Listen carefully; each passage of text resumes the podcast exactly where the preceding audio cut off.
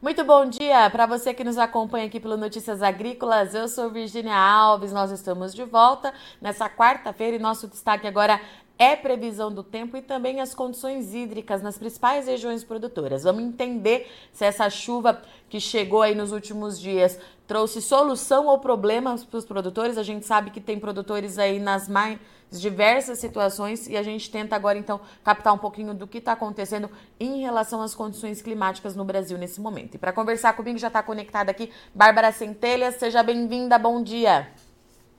Bom dia, Virginia. Obrigada. Obrigada pelo convite. Bárbara, vamos lá. Você estava me falando aqui antes da gente iniciar é, o nosso ao vivo que você tem um mapa aí que mostra o que, que aconteceu é, com a condição do solo com essas chuvas dos últimos dias. É isso mesmo? Isso, isso. Se você lembrar, Virginia, aí, pessoal que está assistindo, na, acho que na semana passada, né, a gente Sim. trouxe esse mapa também, que é o mapa de armazenamento relativo de água no solo. Então, a gente tenta, né, de forma, óbvio que aqui mais genérica, captar o quanto que esse solo está conseguindo reter de água. Se ele está numa condição de déficit hídrico, a gente tem esses cenários mais de vermelho intenso, né, ou seja, quase nada de água no solo, e conforme as chuvas vão acontecendo, esse cenário vai melhorando. Então, é um reflexo do que a gente chama do balanço hídrico. Então, o que, que a gente consegue ver hoje através desse mapa? Ele é um alívio, né, para grande parte das, das regiões, principalmente para o sul do país, é, que já estava há um tempo sem ver chuvas, né? O que, que a gente pode observar? E essa é a atualização mais recente do dia de ontem, tá? Então não é previsão, é o que está acontecendo agora, o que, que consolidou em relação às chuvas que aconteceram nos últimos dias. Então, a gente pode observar que grande parte do país, né, e consequentemente das regiões produtoras, estão finalmente com armazenamento relativo, armazenamento relativo de água no solo em condições boas para o desenvolvimento da cultura. Né? Então, esse verde azul mostra para a gente que tem água amplamente disponível para a cultura se desenvolver. Isso é bom para a soja que ainda está em campo, né, com plantio que foi mais tardio, que está agora no, no finalzinho do período reprodutivo, que é a época que ela tem a maior sensibilidade ao déficit hídrico e também para quem já plantou milho e estava ali com medo né, do, do replantio, da falta de águas, isso mostra que a cultura até o momento tem grandes condições aí de se desenvolver plenamente, principalmente se continuar chovendo. Algumas alguns destaques aqui. A gente teve uma melhora muito boa né, no Nordeste, principalmente se a gente pegar aqui a região do Mato Piba, o extremo leste, né, pegando praticamente aqui o sertão e a faixa litorânea do Nordeste, ainda com armazenamento um pouco mais prejudicado, mas isso a gente já também viu muita melhora. Esse cenário era muito pior é, no ano, no ano não, na, na, semana passada. A gente teve uma melhora significativa, né? As últimas vezes que nós conversamos, nós falamos muito sobre São Paulo e Mato Grosso do Sul, principalmente, que estavam sofrendo com veranico extremamente longo. As condições melhoraram, a gente tem algumas regiões ainda no noroeste paulista com uma condição ainda que desfavorável, mas a grande parte aí já começou a receber bastante volume de chuvas, inclusive eu estive por essa região ontem e eu vi assim muita chuva acontecendo e o sul do Rio Grande do Sul, que ainda é, não foi favorecido pelas chuvas daquela frente fria, né, que passou e passou de forma rápida e avançou para o sudeste, não chegou a atingir o, o extremo sul do Rio Grande do Sul. Então, se a gente falar de Bagé, Arroio Grande, essas regiões ainda estão sofrendo muito com a falta de disponibilidade hídrica. Mas em relação, fazendo de uma forma mais ampla, em relação à semana passada, esse cenário melhorou muito. Mas é o que você falou, né, Virginia, na sua abertura. Isso pode ser positivo, mas a chuva não é só o quanto choveu. É, ah, choveu, a condição de armazenamento está boa. Mas como essa chuva aconteceu? Em qual intensidade? Porque aqui a gente está vendo só o que esse solo consegue armazenar. Mas a gente pode ter no nosso balanço hídrico um excedente. E esse excedente gera problemas operacionais, né? Então não adianta a gente só falar da disponibilidade hídrica para a cultura se desenvolver, mas a gente também tem que falar das operações de campo e como que o clima pode impactar. E Bárbara, quando a gente fala desse excedente, quais são as regiões aí que é, estão com prejuízo nesse momento, né? Onde que o produtor está tendo mais dificuldade de trabalhar? Legal, vamos olhar aqui. Essa, esse é o mapa, a gente chama de favorabilidade climática para a condição de plantio e semeadura que a gente tem dentro da nossa plataforma. Então, o que, que ele mostra para a gente? Ele mostra aonde as condições do plantio está desfavorável em vermelho, tanto pelo excedente, que é a grande maioria aqui das regiões, depois eu falo mais no detalhe, mas também a falta de água no solo pode é, também inviabilizar essa, essa operação. Então, o que, que a gente consegue ver? Vamos começar aqui pelo Rio Grande do Sul. A gente consegue ver que no Rio Grande do Sul as chuvas que ocorreram principalmente na região central, né, tirando o oeste e o sul do, do estado, o oeste choveu, algumas regiões choveu bastante, e aí inviabilizou, né? Agora a gente está com o solo muito úmido para o plantio, ele é mais arriscado. A região central teve uma chuva na medida adequada, onde elevou o armazenamento, né? Se a gente for olhar aqui, o armazenamento ele se encontra bom, mas não encharcou o solo a ponto de inviabilizar a operação. Lembrando que isso aqui também não é previsão, tá, Virginia? É a condição atual. Aí, com a previsão, a gente pode atualizar essas informações. Então, aqui a região central do, do Rio Grande do Sul se encontra em condições favoráveis, razoáveis. Conforme a gente avança para Santa Catarina, Paraná, São Paulo, que teve bastante chuva nesses últimos dias, né? lembrando que sempre tem a irregularidade das chuvas, que aqui a gente está olhando de uma forma mais, mais genérica, isso inviabilizou. Então, o solo está muito úmido para o plantio nesse momento. A gente avança para o Mato Grosso do Sul, melhora um pouco, né? Se a gente olhar o extremo sul do Mato Grosso também, as condições estão mais favoráveis. O Centro-Oeste está se dividindo muito nesse cenário, né? Então, Mato Grosso predomina a, a desfavorabilidade para o plantio no momento, o que preocupa, né, em relação ao avanço do plantio do milho. E quando a gente olha Goiás e Minas, a gente tem a, o Centro-Norte com condições mais favoráveis, o amarelo significa razoável, do que o Centro-Sul desses estados. No oeste da Bahia, a gente também tem algumas condições aí oscilando bastante, né? até por conta da variabilidade das chuvas, a gente tem algumas localidades com condições favoráveis e outras mais, mais favoráveis e razoáveis. Então, assim, o cenário que a gente observa, pensando nessas condições, é isso. Até o momento, esse excesso de chuva é aquela coisa que a gente sempre fala, né? A chuva ela é bem-vinda, mas não em muita quantidade. É sempre muito complexo é manejar esse recurso dentro da agricultura. Então, o que a gente precisa fazer é olhar as janelas. Aqui eu estou olhando a nível Brasil, eu acho que eu estou num ponto aqui dentro da plataforma é em Rio Preto, se eu não me engano. E a gente poderia olhar a previsão também. Aqui, essa última linha, e é específico para Rio Preto, tá? Mas só para dizer mais ou menos tá. como que a gente faz aqui dentro da plataforma. Dá para a gente ir olhando as janelas. Então, vamos olhar mais aqui no dia 25 e ver se que com os dados da previsão do tempo, então o que, que vai acontecer nesses próximos dias, se a gente tem alguma atualização nesse mapa, tá? Então dá para ir avançando, como por exemplo aqui em Rio Preto, enquanto carrega, a gente tem uma janela abrindo só a partir do segundo decêndio de março. Então provavelmente tem bastante chuva, o plantio vai ficar inviabilizado, mas olha como já muda, né? A gente começa a ter ali no dia 25 a previsão, e claro, é previsão, né? mas a gente já tem uma mudança também nesse padrão aqui do plantio. Então, tudo que acontece, né, é isso, o que acontece com as chuvas, como isso impacta balanço e disponibilidade de água no solo, e também a forma que essa, essa, o solo aqui faz muita diferença, a estrutura do solo também, né, a camada superficial, como que ele fica para essa operação. Então, dia a dia, previsão a previsão, a gente vai ter uma atualização desse mapa. Tá. Mas até o momento que eu expliquei aqui é a condição atual, tá? tá. E Bárbara, o que, que acontece daqui para frente, né? Porque é, pelo que você está me mostrando, se as condições já estão desfavoráveis em algumas áreas, se continuar chovendo, esse problema aumenta, né? O problema aumenta. Tá. E é o que a gente vê aqui, tá? Se a gente for olhar a previsão numérica do, do INMET, a gente vê que, por exemplo, vamos falar um pouco aqui de, de Mato Grosso, né? Mato Grosso que já estava com as condições ali mais favoráveis. A gente vê que a região central aqui do Mato Grosso ainda tem chuva, né, para os próximos dias, aqui na casa dos 12 a 30 milímetros. Aqui a gente está na previsão do dia de amanhã, né, as próximas 24 horas do modelo Cosmo. Então a gente vê, mas o grosso, o volume mais intenso, agora ele está concentrado nessa parte mais leste do país. Então a gente tem bastante chuva prevista mais intensa aqui para Goiás, né? Então, lembrando ali, quando a gente estava olhando o plantio, o centro-norte de Goiás estava favorável.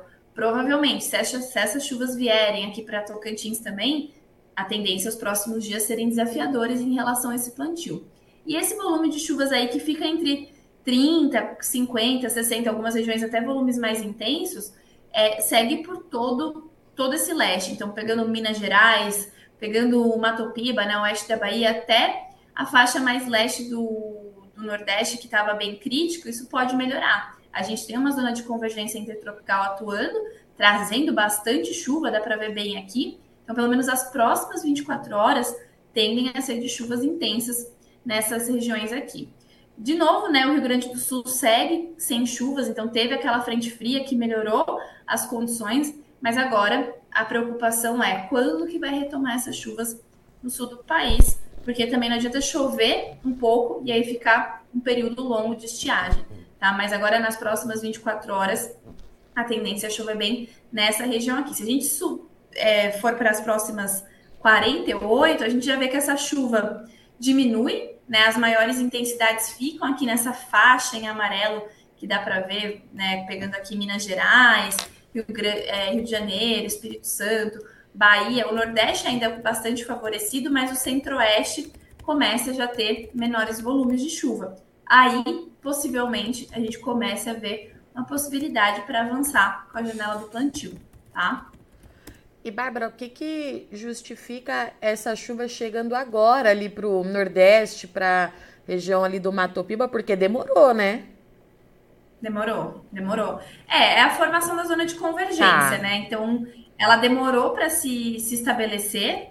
Então, a gente também tem um, um, uma frente aqui, né? Uma massa avançando, trazendo mais chuvas para Minas, que pode chegar ao sul da Bahia. Mas aqui no Nordeste mesmo é a zona de convergência que está atuando, está atuando de forma bem ampla. Né? Então, não é só ah, ela se formou ou não, porque a gente teve o atraso né, nas ACAS, que é a zona de convergência do Atlântico Sul, que traz mais chuva para o centro-oeste, não tanto para o nordeste, é, que foi em decorrência do El Ninho, de tudo aquilo que a gente já comentou, o posicionamento desse El Ninho, é, é, relacionado com outras condições atmosféricas e oceânicas, mas a zona de convergência intertropical também atrasou um pouco por conta disso, mas não é só ela chegar, é como ela se posiciona. Sim. Porque aconteceu isso, né? Às vezes a zona de convergência do Atlântico Sul, ela, ela se estabeleceu, mas ela se posicionou de uma forma que não chegava, no, esse corredor de umidade não avançava para o sudeste. Aqui a gente consegue ver a zona de convergência intertropical e também essas,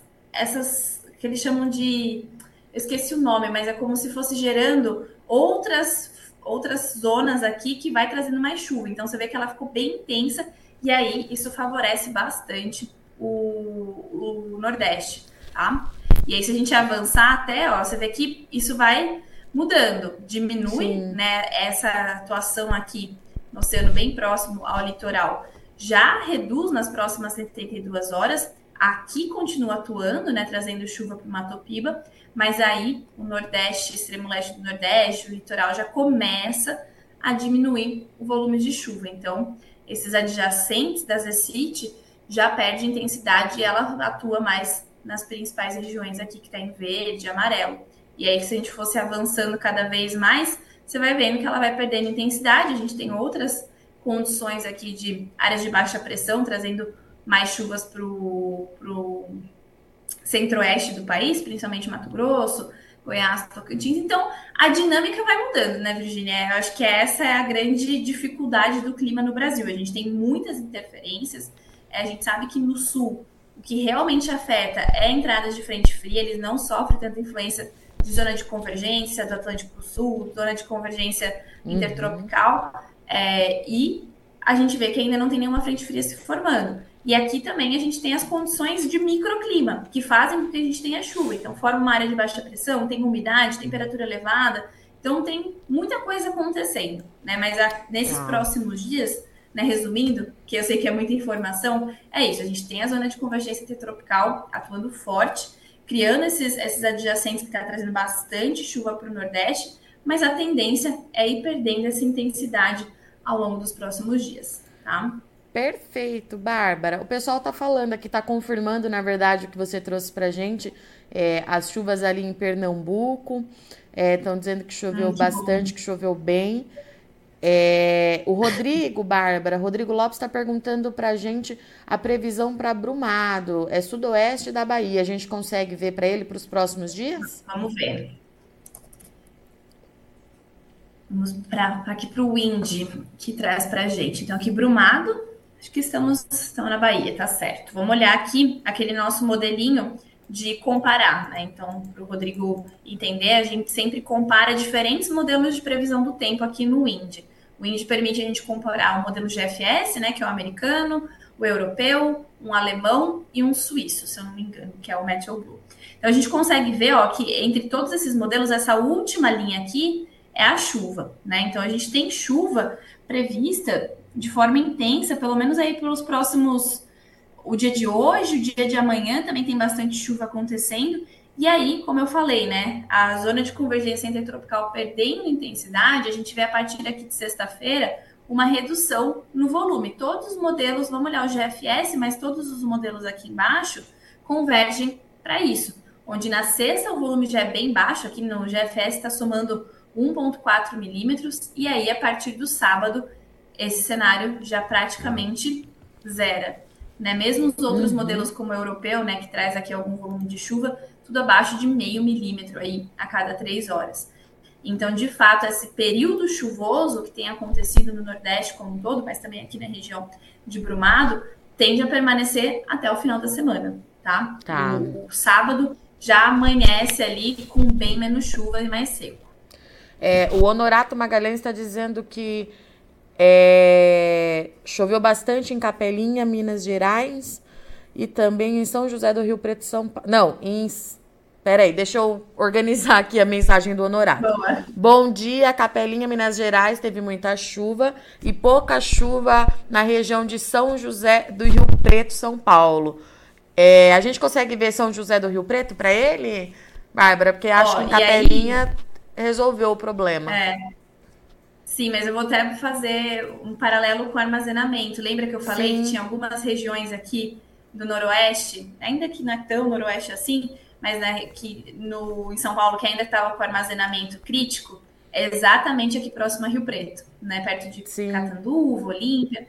Então, de fato, o, o modelo está captando isso que o Honorato está trazendo para nós, que é o balanço, é a única região do estado de São Paulo que o balanço hídrico ainda não está nas melhores condições. Então, vamos ver como que está aqui Rio Preto.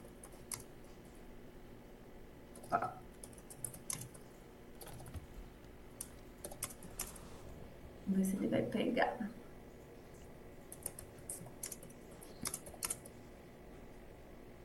São José do Rio Preto. Vamos fazer o nosso comparativo. Então, no momento, né, ele sempre também traz a condição atual, apesar de ter nuvem, não tem muita precipitação. E a previsão é de que tenha chuva, né? Se a gente for olhar aqui na quinta-feira, tem alguma previsão. Desculpa, na quarta-feira, né? O dia de hoje. Na quinta, nem tanto. Então, ver que bem pouco, né? O volume não é tão significativo aqui. Tô, tô falando mais devagar porque tô olhando os modelos também. O modelo da Meteo Blue é o que traz, acho que, volumes mais intensos, mas vocês veem que nada soma 10 milímetros, né? Se a gente for olhar 1.2 na, hoje, 2.2, 1.9, são volumes muito baixos, né? Então, pelo que a gente tem aqui nos modelos, o modelo europeu traz um volume um pouquinho mais significativo aí nos próximos dias, mas ainda assim é de bastante instabilidade na chuva, tá? E poucos volumes por enquanto, tá? Então, o Rio Preto continua aí numa situação de alerta, com baixos volumes de chuva. A tendência aqui, né, esses modelos que vão a mais, mais longo prazo, é a gente ter um volume mais significativo a partir da quinta que vem. Então, no dia 29, só o modelo americano e o modelo europeu trazem previsão a mais longo prazo, né? Os outros acabam antes. Mas se a gente for olhar, né, no dia 29 a gente tem o modelo europeu já trazendo um volume mais significativo a partir da quinta tarde e também na sexta, né, um volume aí de 15, é, mais de 30 milímetros, 31 milímetros. Então, acho que os próximos dias, se tiver, vão ser aquelas pancadas de chuva é, que eu estive até próximo da região de Rio Preto ontem e a gente via isso no horizonte, né? Algumas pancadas de chuva intensa em áreas muito pequenas, em regiões muito específicas. Então, a gente sabe que algumas regiões choveu muito mais do que outras. Então, a tendência é que permaneça assim nos próximos dias. E segundo a nossa previsão a mais longo prazo, quinta e sexta que vem tende a ser mais chuvoso, mas eu recomendo até para o Norato ficar de olho na previsão, porque isso aqui pode mudar, né? A previsão ali de uma semana, ela tem uma assertividade muito menor do que uma previsão de um dia, dois dias, tá? É, como é que ficam as condições para Belém? Pará. Belém, vamos lá. Vamos ver aqui. Se ele foi, foi certo. Ah, pegou câmera, calma aí. Que aqui tem tudo. Tem câmera de segurança, tem de aeroporto. Belém. É muito legal essa tela, o pessoal gostou bastante. É, não, eu gosto muito. Eu acho que é uma ferramenta fantástica. Vamos lá, Belém. Belém a gente tem chuva prevista. Vamos olhar aqui o GFS, tá? Para ficar mais fácil aqui, para também não confundir o pessoal. Hoje e amanhã, até amanhã, período da manhã, volumes menores. A gente tem uma previsão mais significativa aqui entre quinta, tarde, sexta-feira, né? Na madrugada aqui de sexta-feira. Essa chuva persiste na sexta, um sábado mais seco, mas se a gente for olhar, tem chuva aí previsto para domingo, para segunda, terça-feira também à tarde, bastante volume de chuvas. Então, tende a ser é, dias chuvosos, tá? A próxima semana, pelo menos, a semana é que dá uma semana e meia quase, né? Com bastante oscilação. Alguns dias com mais chuvas, como é o caso aqui do dia 28, depois aqui do dia 25 para o dia 26, né? Então, a gente vai ter muito essa, essa situação, onde chove um dia, aí cessa essa chuva, aí retoma, né? Principalmente na madrugada, a gente tem visto esses volumes mais intensos, né? Nessa virada de um dia para o outro. Então, na madrugada de quinta para sexta dessa semana, na madrugada de domingo para segunda, tem previsão de chuva. E aí, conforme a gente avança, como eu falei, no dia 28, também tem um volume mais significativo. Se a gente for olhar aqui o modelo de baixo, o SMWF, para o dia 28, o volume é até mais intenso do que o previsto pelo NOAA. É, a gente tem bastante chuva, dá para ver, né, ele forma umas ondinhas aqui quando esse volume é maior, né? Então a gente tem chuvas previstas também. É, o SMWF traz menos chuvas agora nos próximos dias e aposta em volumes mais altos ali próximo do dia 27 e 28, tá? Mas também é uma condição ali de que pode chover, pode ter um volume interessante, alguns dias sem chuva, mas melhor do que algumas regiões que tá, né, sem nenhuma previsão. Mas tem chuva sim prevista aí por todos os modelos, tá? É, o Ricardo Bueno está perguntando qual o volume de chuva para os próximos dias para Jaboticabal, São Paulo. Jaboticabal. O ruim aqui é que ele não acumula, né, para nós. Total. Vamos ver aqui. Jaboticabal a gente tem, tem chuva, né? As mais intensas a partir ali do final de semana. Ah. Então, hoje, o volume que tiver é um volume baixo, aí abaixo de, de 10 milímetros. Para a quinta também, né? Se a gente for olhar mesmo, mesmo o SMWF traz um volume um pouco superior a, a 10 milímetros, mas muito parecido aqui com o que está tá sendo previsto pelo GFS. A quinta tende a ser mais seca, né? Os modelos até convergem em relação a isso, concordo em relação à quinta-feira, o dia de amanhã mais seco. Isso tende a persistir na sexta, sábado e domingo pode ter mais chuvas, né? Mas ainda assim não são chuvas, pelo menos o que os modelos estão mostrando aqui, né? Algo que pode mudar dependendo da condição. Ali, se formar uma área de, área de baixa pressão que favoreça chuvas mais intensas, elas podem acontecer. É sempre muito difícil acertar volume, né? Então, o pessoal sempre fica muito, vai chover, não vai, mas o quanto vai chover é mais difícil. Mas se a gente for olhar mesmo aqui sábado e domingo, se a gente fosse somar, né? Tô somando aqui rápido na minha cabeça, ultrapassa pouquíssimos 10 milímetros ainda, né? Então, são chuvas que não são consideradas muito intensas. São boas, né? A gente fala que chuvas agronômicas são chuvas aí superiores a 5 milímetros, já começa a ter algum tipo de, de resultado positivo.